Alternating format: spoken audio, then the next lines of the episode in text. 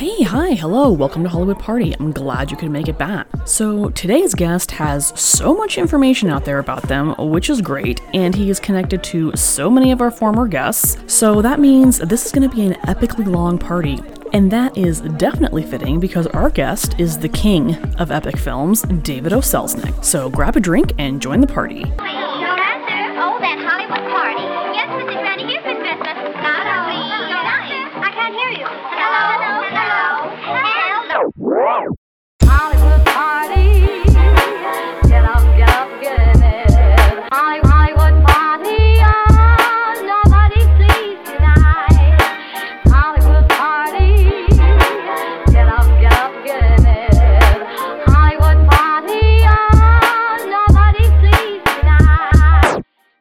Say that you like David O. Selznick movies today, you'll probably get a really shitty look thrown at you from some snobby ass movie nerds. For some reason, his films are now regarded as basic. Well, pour me a PSL and call me a basic bitch because I love his movies. There was a reason why he was the top of the mountain for so long, so let's figure out why. The Selznick family was tangled, kind of. So we're gonna be covering David, his brother Myron, and their dad Louis. Daddy, Louis Joseph, was born in Russia in 1872, or he was possibly born in Poland in 1871. Hell, there's even evidence that he was born in 1869. Whatever. He was the first son of Ida and Joseph Selznick. All six children were born in Eastern Europe. Selznick and a younger brother immigrated to the US in 1888 when he was about 13 years old. Their dad came to America, remarrying. He left wife number one, Ida, back in Russia. His new wife died, then he remarried again, leaving kids from wife number two to be adopted by his dead wife's family. He ended up having 21 kids, so honestly, check your family tree. You might be a Selznick. Lewis married Flossie Sachs in 1896. Flossie was born in Pittsburgh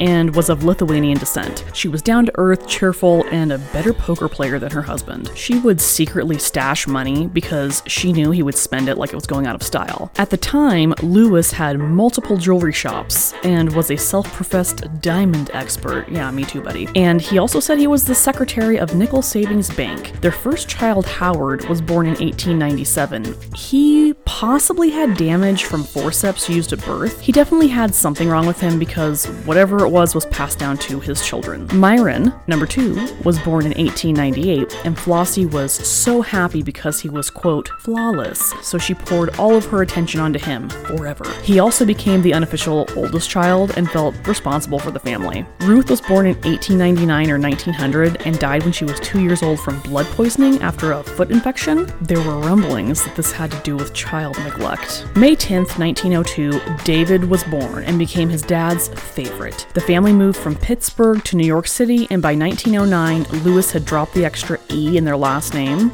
As school kids, Myron got into a lot of fights over their Jewishness or defending David. David was super into books, a very nerdy kind of a kid. He also wore glasses, so that didn't help. The brothers were friends, but they loved to challenge each other. Myron was very much to the point, like all business, and David loved words. He started his love of memos when he was 11. David recalled, My father was very proud of my compositions, even when I was extremely young, and this encouraged me to try to improve my vocabulary. So I found myself night after night with a dictionary by my side, laboriously looking up all the words in the classics that I couldn't understand. This process was so slow that naturally the scenes engraved themselves indelibly on my mind. I can to this day tell the exact details of scenes from books that I read when I must have been somewhere between 10 and 12 years old. Lewis got into the movies through a friend. He went into Universal like discuss stocks, then found an empty office, went out, bought a general manager sign, and slapped it on the door. When Carl Laemmle asked who appointed him, general manager, Lewis said, "Oh, Pat Powers, like this other bigwig at Universal." And when Pat asked Lewis, he'd say, "Oh yeah, Carl gave me this position. Yeah, it worked for a while, but he didn't last at Universal because he was bored and didn't have all the power." So Lewis organizes World Film Company. He was the VP and the general manager. Since Lewis was self-made and taught himself, he didn't mind that David's grades were slipping because he was having David go to meetings with him.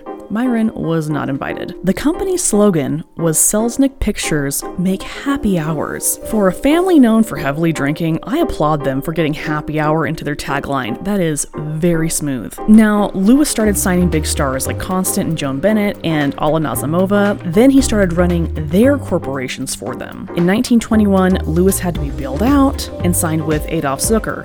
When he's good with money, he's great. When he's bad with it, uh, you're effed. Myron got his dad to give him $25,000 to go to California and sign Olive Thomas, whose contract was up for renewal at Triangle Pictures. Olive was this gorgeous Ziegfeld girl who had an affair with Ziggy, and he kept a nude portrait of her in his office, even when he was married to Billie Burke. She did not think that was very cute. Olive married Mary Pickford's alcoholic brother Jack, and they had a perfectly awful marriage. While on vacation in Paris, she took what she thought was aspirin, but in fact was mercury for her husband's syphilis. Some people say it was a suicide, but it was ruled an accident, and it took her five days to die a ugh, awful death.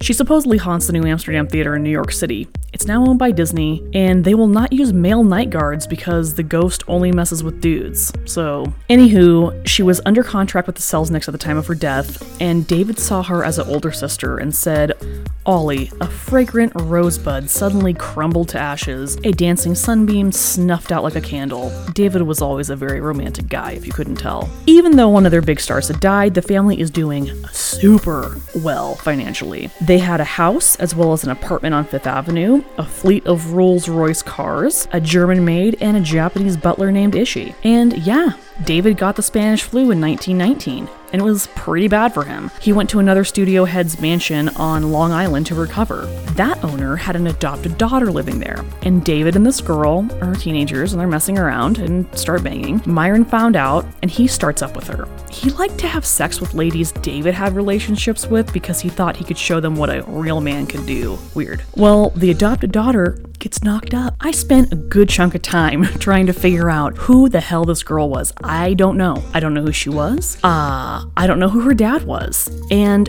what, if anything, happened to this pregnancy. So if anyone knows of an illegitimate child of David or Myron, let me know because I would love to find out the ending of this mystery. The first film David worked on was one starring Theda Bara, so it was a big deal. Lewis threw the premiere party at the Ritz Carlton.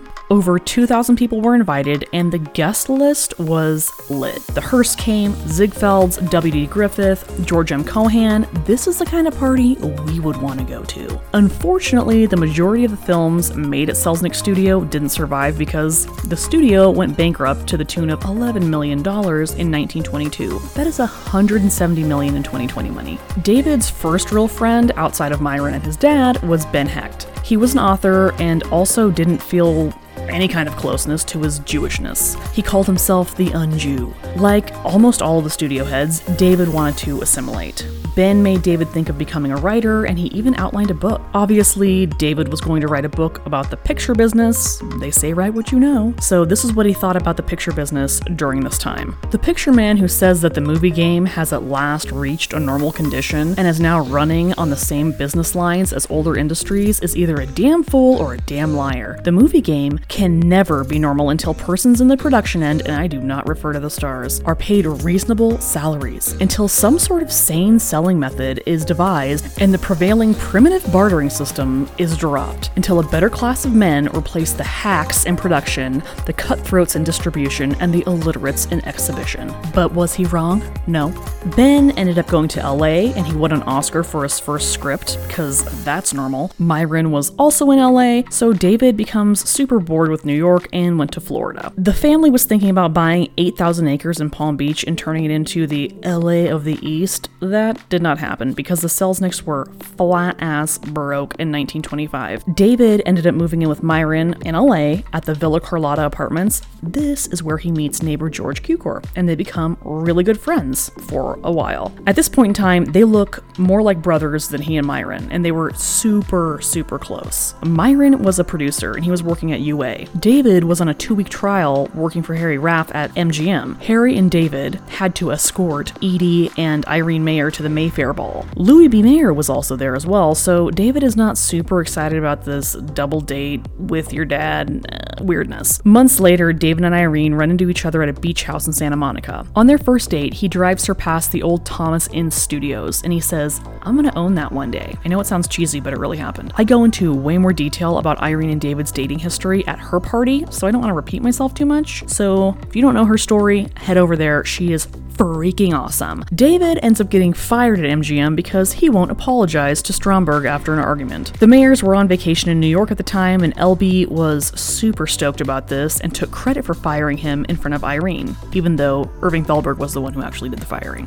And I'm making it sound like LB hated David's guts. It wasn't that. It's he didn't want anyone dating his daughter. That's really what it was. Irene and Edie have a massive sibling rivalry. She and David had to wait for Edie to find someone to marry before they could even announce they were engaged. Like, this is massive waiting game. Margaret Mayer, their mom, asked David, Can you please set Edie up with like one of your guy friends over at Paramount, please. So, this is what Irene said happened. I was to stay a virgin, keep quiet, and keep David around until Edie got someone. And my father said, Can't David find someone for her? All the young men he knows at Paramount, guys coming off the train from the east. And at last, David did come up with someone respectable, overweight, in a black coat with a black fedora. And he took Edie out once and never called again. It was George Cukor. And my mother said, Is that the best he can do? David couldn't even tell that George was a homosexual. Edie would go on to be one of the foremost hostesses in Old Hollywood. But imagine, just for a moment, that George Cukor was in need of a beard and that she was okay with that. Their parties would have been freaking insane, dude. Hell yeah. Edie did have a major crush on Myron, but he was not interested and married a lady named Marjorie in Paris in 1928. They went on to have one child, Joan. Irene said, Edie was the worst person I've known, and she came by that honestly. Edie was very picky about the way she looked and would hand pick photos that she would allow her dad to hang up in the house or have up at MGM. The ones that Edie discarded, Irene kept in a file labeled Revenge. Where is that file now?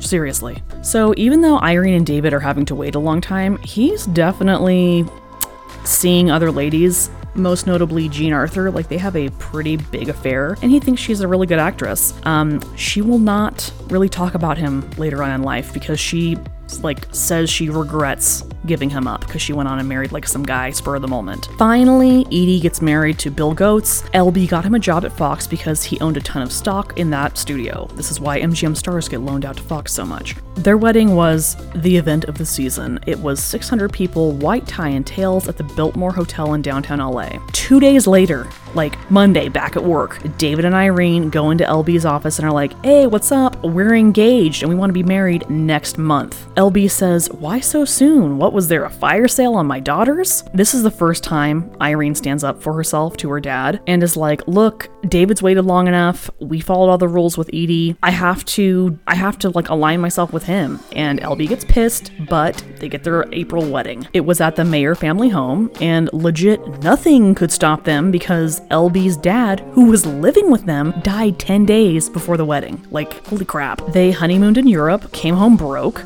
and Myron had to wire them $3,000 once they got back to New York City for them to even get through customs. Right after they got back to LA, David got in a fight with BP Schulberg about his salary and quit Paramount. So he and this dude, Lewis Milestone, start planning an indie production company, and they get this guy named Jock Whitney involved. That is a super waspy sounding name, right? Well, Jock was like King Wasp because his dad left him the largest estate in American history at the time $179 million, or 3 billion in 2020 money. That's some walking around money. They got a deal through RKO, but LB wanted him to come work at MGM and take over for Thalberg because they were fighting, and Irving was like on heart attack number two at the time. So LB's thinking, hey, David, you can come take over here, like eventually.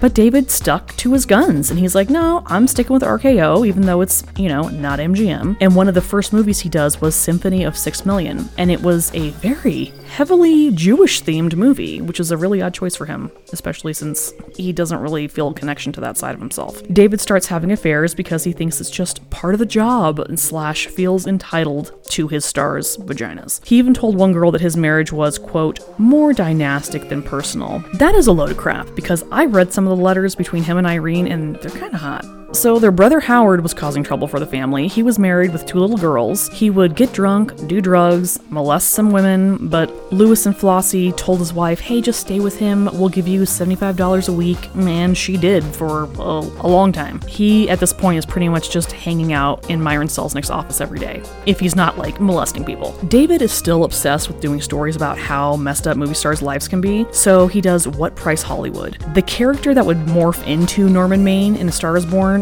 was supposedly based on director Marshall Neilan, John Barrymore, and Brother Myron, all big league drunks. On David's 30th birthday, there was $100 in his bank account.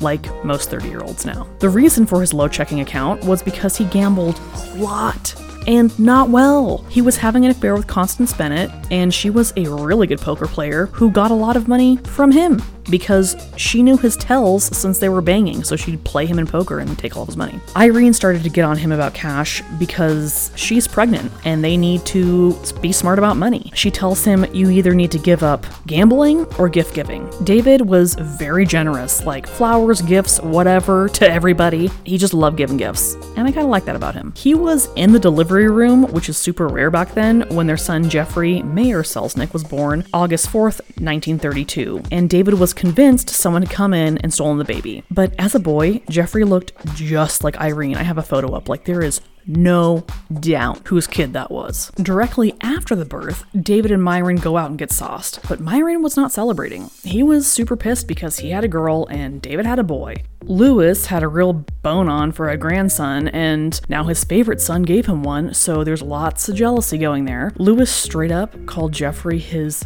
eternity. Myron told David to give Jeffrey to him, he'll make a man out of him. Jeffrey only knew Myron for 11 years, and he did end up loving him more than his own father, so I guess that kind of worked out. David and Jeffrey had a really super effing weird relationship. David was straight up jealous and suspicious of his own son, like he would not talk to Irene in front of him. Kind of like thinking he was a baby spy or something. Weird. Lewis had been in kind of poor health for a while, mostly due to diabetes. He died of a cerebral hemorrhage in January of 1933. Everybody was there, and the entire family just left Irene and Ishi to handle the arrangements. Irene said that David cried in his sleep for Lewis for two years, and that he never got over the death of his father. He left RKO and went to work at MGM, probably because he was looking for a father figure, and LB thought he was everyone's daddy. Obviously, he got major shit for nepotism, but his movies showed that he was actually talented. It wasn't just because he married the boss's daughter. Here's one idea that he had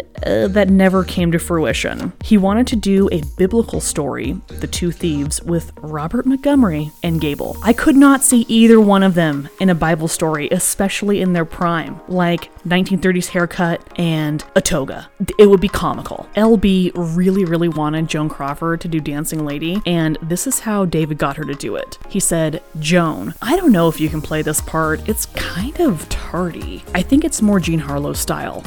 Joan gets all pissy and says, Look, Mr. Selznick, I was playing hookers before Harlow knew what they were, so let's not hear any talk about style because I know more about that than she ever will. And this is the movie where she starts having a big affair in real life with Clark Gable, so she was definitely right. She did know more about being a tart than Jean Harlow. Myron is doing amazing in his business at this time. He expanded to having 50 employees in the 1930s, and his clients would send him flower arrangements in the shape of 10%. No one sends flowers in shapes anymore. When did that die off? And speaking of flowers, the family bought Howard a flower shop on Sunset Boulevard called Forget Me Nots. It was near the Trocadero. Obviously, it got all of the studio business. They did that because he was shooting up dope and they needed to give him something to do. And Myron, even though his business is like doing kick ass, is really a super mega drunk right now. Like, he drank a bottle of cologne at Loretta Young's house because he thought it was alcohol. I mean, it kind of was. She actually has a really great story about a dinner with him. One night, I was at his place for dinner with Carole Lombard and Merle Oberon. We were three pets of his as clients, and he was drinking. Not drunk, just drinking so that you couldn't quite get his attention. Myron's sitting there like a little cock of the walk at the head of the table, and there with the three actresses wolfing down the food, and he kept saying, Oh, Merle, you're so gorgeous, and oh, Loretta, you're something, and oh, Carol, you're really, finally, he says, Oh boy, would I love to have an affair with either of you, or all of you. And he's going on, and it's tough. And Merle put her fork down and said, Okay, Myron, come on, right now. Well, he looks and he says, Merle! And he just looked like a shocked old lady. She said it again. Now, if you ever do this again, you've got to prove yourself right then. And it stopped him cold. That recollection was from Loretta Young, who is the pearl clutcher of all pearl clutchers, but Carole Lombard was there. I bet she would have told a much spicier and much more honest version of that story, but nonetheless, it's a great story. It really seemed like Myron drank because he was unhappy with the family dynamic and because he was super smart. Like his job was easy and he thought it was beneath him, yet he raked in the dough. Unlike David, who in 1935 lost $40,000 gambling, he only won $7,000. How was that even fun at that point? And that fact is something LB brought up when David's contract was up for negotiation at MGM. He straight up told Irene, I know you people are broke, just make him sign the new contract. Of course, David did not, and he started Selznick International Pictures. Irving Thalberg and Norma Shearer were the first two shareholders, giving David $200,000, and then Myron ponied up 200 grand to match them. The company was founded at the Waldorf Hotel, Jock Whitney was the chairman, and David was president with a five-year contract to be executive producer. What's interesting is David put up no money of his own. Nothing to start the studio because everybody knew what he was giving was himself. I know that sounds cheesy, but it is totally true. And he also got the old Ince studio like he wanted. George Cukor was the first person contracted to the studio. Face to face, everybody loved David because he was super nice and understanding. It was his damn memos that pissed everybody off. Memos were like the text messages of the 1930s, and David was your friend who texts you a paragraph back to back to back to back before you can even respond. So it got really old really fast for mm, basically everybody. On May 18th, 1936, Daniel Mayer Selznick was born. David and Irene then changed Jeffrey's name from Jeffrey Mayer Selznick to Louis Jeffrey Selznick, so his initials were the same as his grandpa Selznick. Joke's on David. L. Jeffrey Selznick looks just like LB when he grows up. Like, probably much to the annoyance of his father. Daniel was David's favorite because he saw him as the more creative of the two boys. Two days after Daniel was born, Kay Brown, who was the talent agent for David in New York City, telegraphs him that he needed to buy Gone with the Wind. He said, okay, but I don't know what stars I'm buying this for. And she cables back Bette Davis, Gable, or Ron Colman. Just buy it. Thalberg declined buying the rights and said, no Civil War picture ever made a nickel, and then kind of gave a wink and said, let David have it. Irving knew what he was doing. Besides, how was he going to do Marie Antoinette and Gone with the Wind at the same time? That's a recipe for a heart attack right there if you ask me. So, no one in Hollywood is snapping up the rights to Gone with the Wind. And on July 7th, 1936, David got them for $50,000. Then he went on vacation to Hawaii and finally read the book. And he figures out, shit, this book is massive. How am I going to make a film out of this? The book sold 1 million copies in the first month, so it didn't really need publicity, but David needed to buy himself time. He had no stars, no script, or sets. So they created that big Search for Scarlett campaign just to keep the public interested in it for a long time. Genius. At the same time that he's reading Gone with the Wind and trying to figure that out, William Wellman pitched him a story called It Happened in Hollywood. The legend was that Wellman told Irene the story and she nagged David to get it into production. This is what Irene says really happened. He never told me a story in his whole life. We had nothing in common. He was a terror, a shoot up the town fellow, trying to be a big masculine, I don't know what. David had a real weakness for him. I did not share it. I never had an interesting conversation with him. He was so colorful, but he was on the way to becoming colorful, creating a personality. I don't think he liked wives. Star is Born came about because I nagged and nagged and nagged David. Since RKO, I said, Hollywood, it's all around you, you can't avoid it. What price Hollywood came out of that, but it wasn't right, and David kept fellows around on it, and there was a whole pile of stuff. Out of the nagging came a lot of stories. This is why I like Irene. She just calls out people's bullshit. It's fantastic. So the first Star is Born is happening while David's still trying to get the script going for Gone with the Wind. He wanted Margaret Mitchell, the author, to do the script, and she said, Impossible. I gave it to you, lock, stock, and barrel, you take it. Sidney Howard wrote it until he was crushed to death by a tractor on his farm. Then about a dozen other writers tried, but honestly, David wrote it in memo format. By the time David got a treatment for Gone with the Wind, it was Christmas time, and all the way across the world in Austria,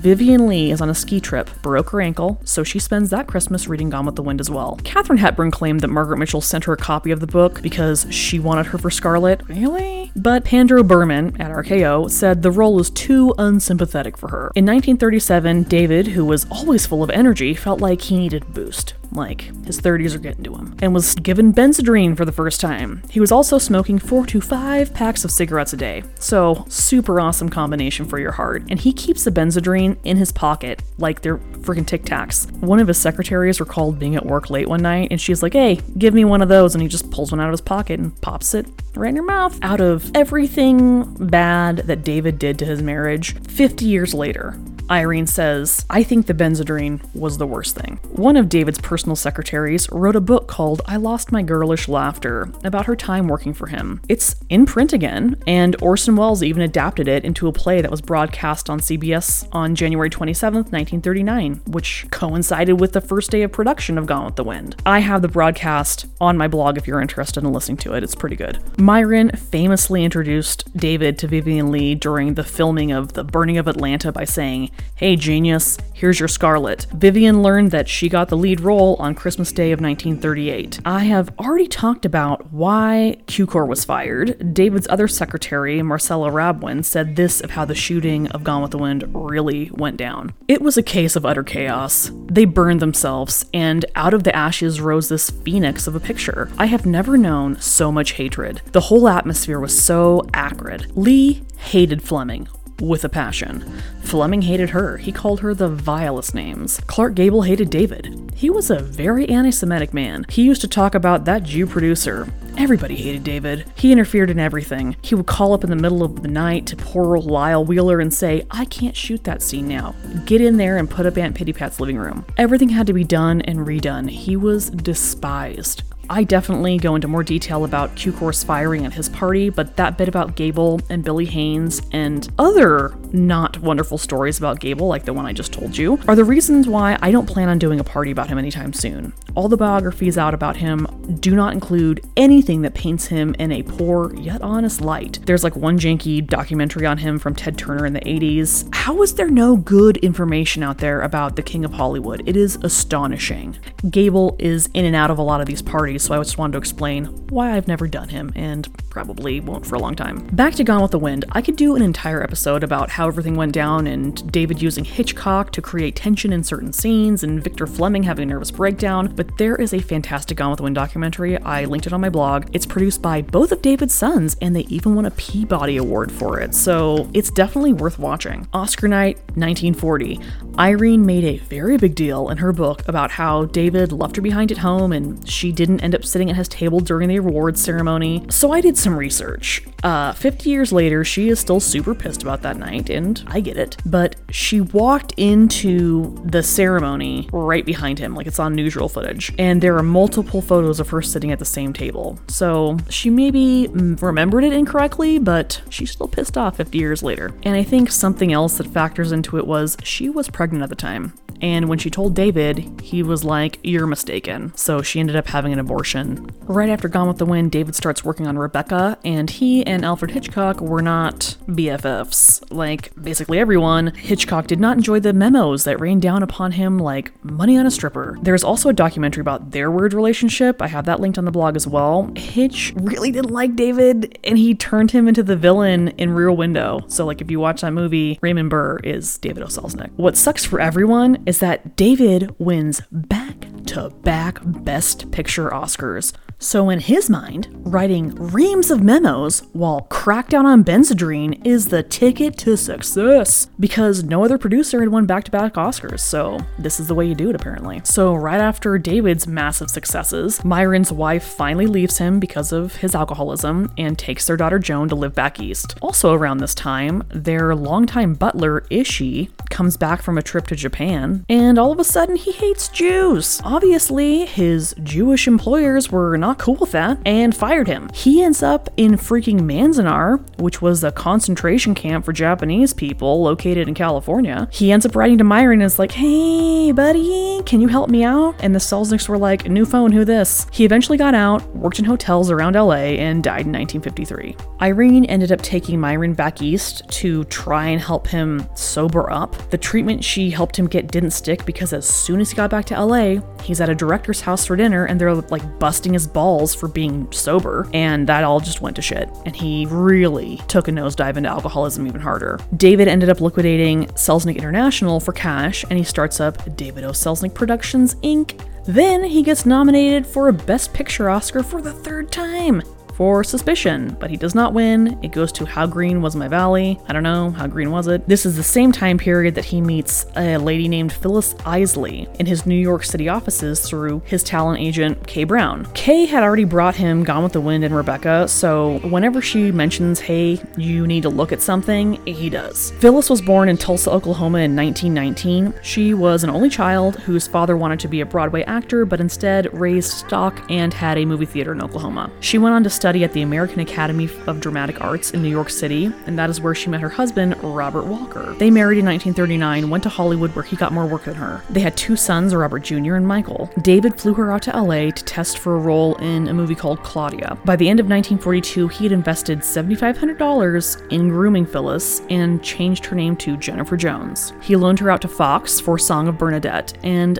yeah, they're having an affair. But when you're all jacked up on benzos, you've got plenty of time for other ladies besides your wife and your mistress. So, David goes after Claudette Colbert and uh, Shirley Temple. She was 17 and engaged at the time, but David chased after her and said, If you hold out, you'll get loaned out. Come on, guy. Damn it. So, the next movie he produces is Since You Went Away, and he does it under the name Jeffrey Daniels which he thought was a super cool tribute, like both of his kids' names. And they were like, oh, you're neglecting us. We don't really care. Whatever. He cast Jennifer Jones along with her soon to be ex husband. So that's that's not awkward. Jennifer ended up winning an Oscar for Song of Bernadette. Irene was not at that ceremony. She was in Laguna, sick, but doesn't remember what she was sick with. I feel like she knew what was going on. Like, she had to. The day after Jennifer won, she filed for divorce from Robert Walker. On March 23, 1944, Myron died of an abdominal hemorrhage at the Santa Monica Hospital. David, Irene, and Flossie were all there. He left his estate to Flossie and his daughter Joan. This is what it consisted of two houses in Laguna Beach, a farmhouse in Michigan, a ranch, a house, and two beach lots in Hawaii, Haven Hill, Myron's old house at Lake Arrowhead. The plot of land where Myron's office stood on Wilshire Boulevard, it was leased to Neiman Marcus, and his interest in Gone with the Wind, 6.77%. David had to look after all of that for Joan until she became of age. Jeffrey and Daniel did not even see their parents breakup coming. Like, did not see them fight in front of each other. David told the kids it was just a separation. Irene told him, You have six months to figure out if you want to give up gambling or Jennifer. Initially, he gave up Jennifer, then boo hooed because of the hard time Irene was giving him by asking him to be faithful. Their friend Bill Paley said this of their divorce. David lost Irene because he was foolish. He had a habit of falling in love and wanting to tell his best friend, and his best friend was Irene. David begged Irene not to leave him and said, If you leave me, I'll have to marry her. Irene had to sit her dad down and tell him exactly why she was getting divorced, and halfway through her explanation, LB says, Enough, enough. Don't make it too complicated. It went to his head. They both agreed that MGM could handle the announcement of the divorce to the press, and Irene went and had lunch with her soon to be ex mother in law, Flossie. Irene said, This is going to hurt you. There's no one who'll be more hurt than you, and I want to tell you everything so that maybe I can forget some of the things. But I'm through. I'm gonna dump him back in your lap and take care of him because he's gonna need you. Irene started the laundry list of shit that he put her through, and halfway through, Flossie's like, oh, the bastard, that's enough. It's not, Irene said. You're going to hear all of it. When she finally gets finished with this freaking Santa Claus sized list of crap that David had done, Irene says, I'm sorry there's no Myron now, because there's no me. It's you and him. When the papers get the news, David takes full responsibility in Louella Parsons' column, and that same night, he went to Sam Goldwyn's house and lost $31,000. The kids did get to see David just as much or probably more after they were separated. Jeffrey said he always felt left out because Danny was David's favorite, and he got along better with LB. I like Grandpa a lot, he said. I always wanted to see him more than I was allowed to. He was very tactile. He loved to hug, kiss, hold me, rub my hair. The only thing that was disagreeable with him, I usually got a lecture, often centered around my father, about what a fool he was, that he could be the most important man in Hollywood, but he just wouldn't listen. Danny got along with basically everybody, and this was his take on his parents' relationship. I felt an unbelievable degree of rapport, similarly of humor, viewpoint, energy, rhythm, style, emotionality. Such a synchronicity, even though they were quite different physically. Many other people have said this. This is not just some romantic view of their child. They were great audiences for each other. It's one of their great qualities as individuals, both. My father listened to you, what you had to say. He roared with laughter. He enjoyed. He wanted to know what happened next. Did you do this? Did you do that? The involvement. He was a great audience, a great listener, for Mother as well as for us. Mother was an equally fabulous listener, involved, caring, interested, laughing, applauding.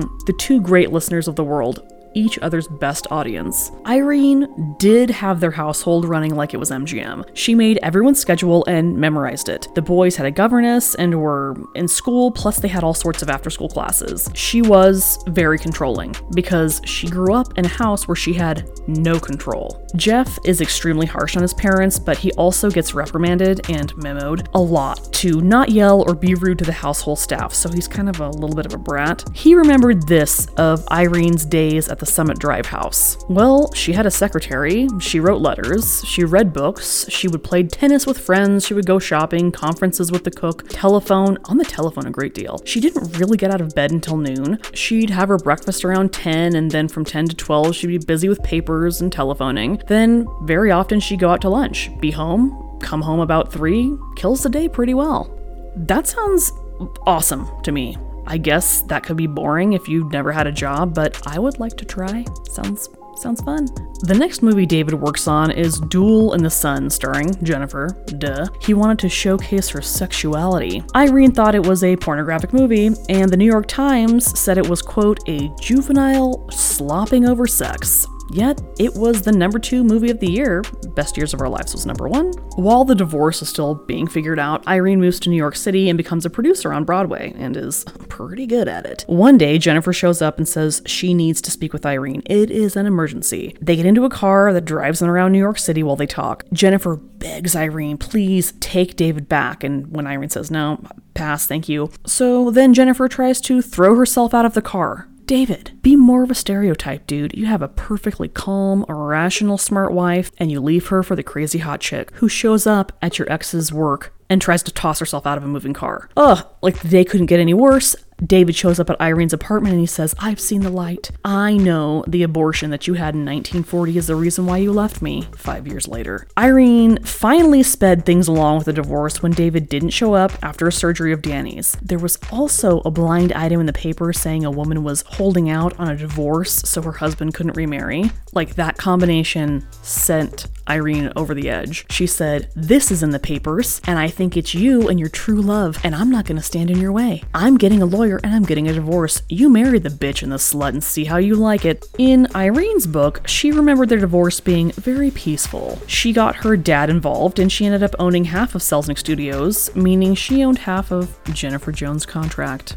That's not awkward for Jennifer. She also finally got to see David's financial books, and she was disgusted. She sees that in 1946, he lost $581,000. He played the victim during the divorce. Dude, you habitually cheated on your wife. Why would anyone feel bad for you? Also, during this time, Jennifer Jones is voted most uncooperative actress. She was always a very anxious, nervous, and like jealous person. Directors said she always needed loads and loads of direction and called David about every little thing. In his relationship with Jennifer, he had to turn into Irene because he married a version of himself. Jennifer was always late and super unorganized. David and Jennifer did get married in 1949, even though it seems like neither one of them wanted to actually marry each other. Super romantic. They pretty much went to live and work in Europe for a while. They honestly weren't in one place for long. They rented the Thalberg house for the summer, staying in hotels in New York and Europe. Their home was on Tower Grove Drive. The house is. uh, the plot of land is still there. I do have photos of how it looked when the Selznicks lived there. This house was built by John Gilbert after Selznick died. Elton John lived there in the 70s, and in 1981 it was sold to a businessman. Yep, yep. That's what really did it. He wanted to remodel it and demolished it. So now it's like this ugly ass house. Jennifer ended up having a miscarriage and was up for the country girl, but she got pregnant again, and Mary Jennifer Selznick was born August 12, 1954. David spoiled the shit out of that kid. In a way that if you saw it in public, it would be endearing, but if you lived with it, you would hate it. Mary took Jennifer's spot in David's eyes, so it was a really cool family dynamic in that house, like very Bonnie Blue Butler, Rhett, and Scarlett vibe. By this time, the smoking was really taking a toll on David's heart. I mean, so was the benzos, but five packs of cigarettes are not great. When he would cut back, his weight would go up, so he never gave up smoking. Obviously, he starts having some heart attacks. Since David never went to college, he made sure his kids went, and he had Jock Whitney or Bill Paley write letters of recommendation. Jeff wanted to work in the movies, so he really hated Yale, and flat ass just did not do well there. He ended up going to UCLA for a summer and then became an assistant director on Giant. So when it came time for Danny to go to school, they sent him to Harvard because Yale was not a fan of the Selznicks after that. The set of Farewell to Arms was such a hot mess that John Huston, who was supposed to be the director, quit before even starting. Like, didn't even unpack his bags, got there and was like, F it, and went back home. David had such a big fight with a member of the crew that he ended up calling Jeffrey to come take his place while he flew to New York City to see Irene. She tells him LB is dying of leukemia, and when he finally passed, David took care of all the funeral arrangements for Irene and wrote the eulogy that Spencer Tracy delivered. It really was an end of an era. Like, LB is gone, and David never makes another movie after Farewell to Arms. During the 1960s, David auditioned Stephen Sondheim to write a musical version of Gone with the Wind for Broadway, and he tried to get the rights to the Duke of Windsor's life for a film. He wanted Rex Harrison for the Duke, and of course, Jennifer to play Wallis Simpson. That's a major upgrade because Wallis Simpson was not a cutie. And I know the Windsors were broke as shit. I don't know why they didn't sell him the rights, honestly. And a Sondheim Gone with the Wind musical, I'm very curious. Like, does any of that music exist? I know there was a Gone with Wind musical called Scarlett by Harold Rome, but David had no involvement with that. There's no Max Steiner, anything, anything with it. David's final heart attack came in a lawyer's office in LA on the 22nd of June 1965. Irene went to a party the night that it happened and everyone was shocked. And she said, I don't want to stay home. I will blow my brains out. Although they had been divorced, David still had dinners with Irene whenever he was in New York and always asked her advice about basically everything. Like, it's a real shame they didn't work out because they were really, really best friends. Irene also didn't go to the funeral. Jennifer invited her, but she said she was better represented by her sons. Bill Paley wrote a tribute that Cary Grant read at the service, and he is buried with all the other Selznicks at Forest Lawn. It's a beautiful mausoleum. When he passed away, he was three quarters of a million dollars in debt. Jennifer burned all of his letters to her after he died as well, that must have been one hell of a bonfire, dude. She also tried to commit suicide, but it didn't take, and she ended up marrying Norton Simon. She didn't tell Mary about it beforehand. She was away at school and found out in the papers. Awesome. Most people from Southern California know Norton Simon as the name of a really nice art museum in Pasadena that's named after him. He made his money by investing in Hunt's food during the Great Depression. So Jennifer went from being like super broke to uber rich for the rest of her life. She passed away in 2009 and is next to David. Mary Jennifer studied to be an actress, attempted suicide, was locked in a psych ward, and eventually jumped to her death from the 22nd floor of a building in Westwood. She was 21 and is buried in the Selznick Mausoleum. Brother Howard lived in an assisted living facility until he died in 1980 at 82 years old. His daughter Ruth committed suicide after her son died in a plane crash. Myron's daughter Joan died in Laguna Beach in 1980. She lived the life of a recluse. The house was full of trash and vodka bottles, like father, like daughter, and her neighbors had not seen her in years. So, this is our first West Coast hermit. Take note. In 1981, the Selznick boys helped create the Selznick Archive at the Harry Ransom Center in Austin, Texas. The archive consists of 4,674 document boxes, plus 228 oversized or custom boxes, 147 music folders, 6 gallery folders, 101 sound discs, 155 bound volumes, and 35 flat file drawers. And that does not include all those letters that Jennifer Jones burnt. I love that his kids were smart enough to do this because Irving Thalberg's didn't. Jeffrey died of a heart attack in an office in LA in 1997, very much like David. I don't know where he's resting though. Daniel is still kicking. No grandkids for David and Irene. Kind of makes sense after Jeffrey's stories. And so that means I don't know what's going to happen to Irene's photos, but I do know someone who is awesome at genealogical work and documenting things and also loves Irene Mayer Selznick. That's me. I would love them. Hey, you don't know unless you ask. So, back to the main question Do we want to party with David O. Selznick? You know, for all the negative things that Jeffrey said about his father, he could not deny his dad's charisma. Jeffrey said this It's very difficult to understand what occurred when he stepped into a room. It was magic. He didn't have to open his mouth. Suddenly, there was electricity and everybody picked up a beat. He would start to laugh, and the laugh was infectious. It would pick up the mood of a party or a gathering. He would put a cigarette in his mouth and it would stick to his upper lip, and he'd never move it. He would talk and never take it or use his hands to smoke. Ash would fall on his shirt front, suit, the floor. There has never been anybody who could get an ash that long on a cigarette. It would mesmerize people while they were talking to him. They couldn't concentrate on what he was saying, waiting for that ash to drop. Finally, it would fall, of course, in the shower. It was part of the personality. Now, I don't think I would want to marry him or date him. Actually, a few dates could be fun, like lots of love letters, flowers, and gifts. Just don't marry David. But I think he would be a great addition to a party for sure. Like, if your son who can't stand your ass is saying how awesome you are with a group of people at a party, you gotta do it. You gotta invite him. What really blows my mind is I don't understand why there are so many movies about Hitchcock and effing Citizen Kane and there's none about David. Like, there is so much information out there. Like, I could have I could have taken another month like looking up stuff for this party. And clearly his story's got a lot going on from the very beginning. What's odd is there's no audio interviews of David. I do have a clip of him accepting the Oscar for Rebecca, so you can hear his voice. It's on my blog. It really pisses me off that when movies about old Hollywood are made, Mank, no one tries to actually sound like the people they're playing. I did one Google search and bam, David O. Selznick does not sound like a stereotypical Jew from the set of Mrs. Maisel. How is that not offensive? At this point, that every Jewish person from old Hollywood sounds like that. L.B. Mayer doesn't sound like that. He had a very nice speaking voice, no accent. Same thing with Irving Thalberg.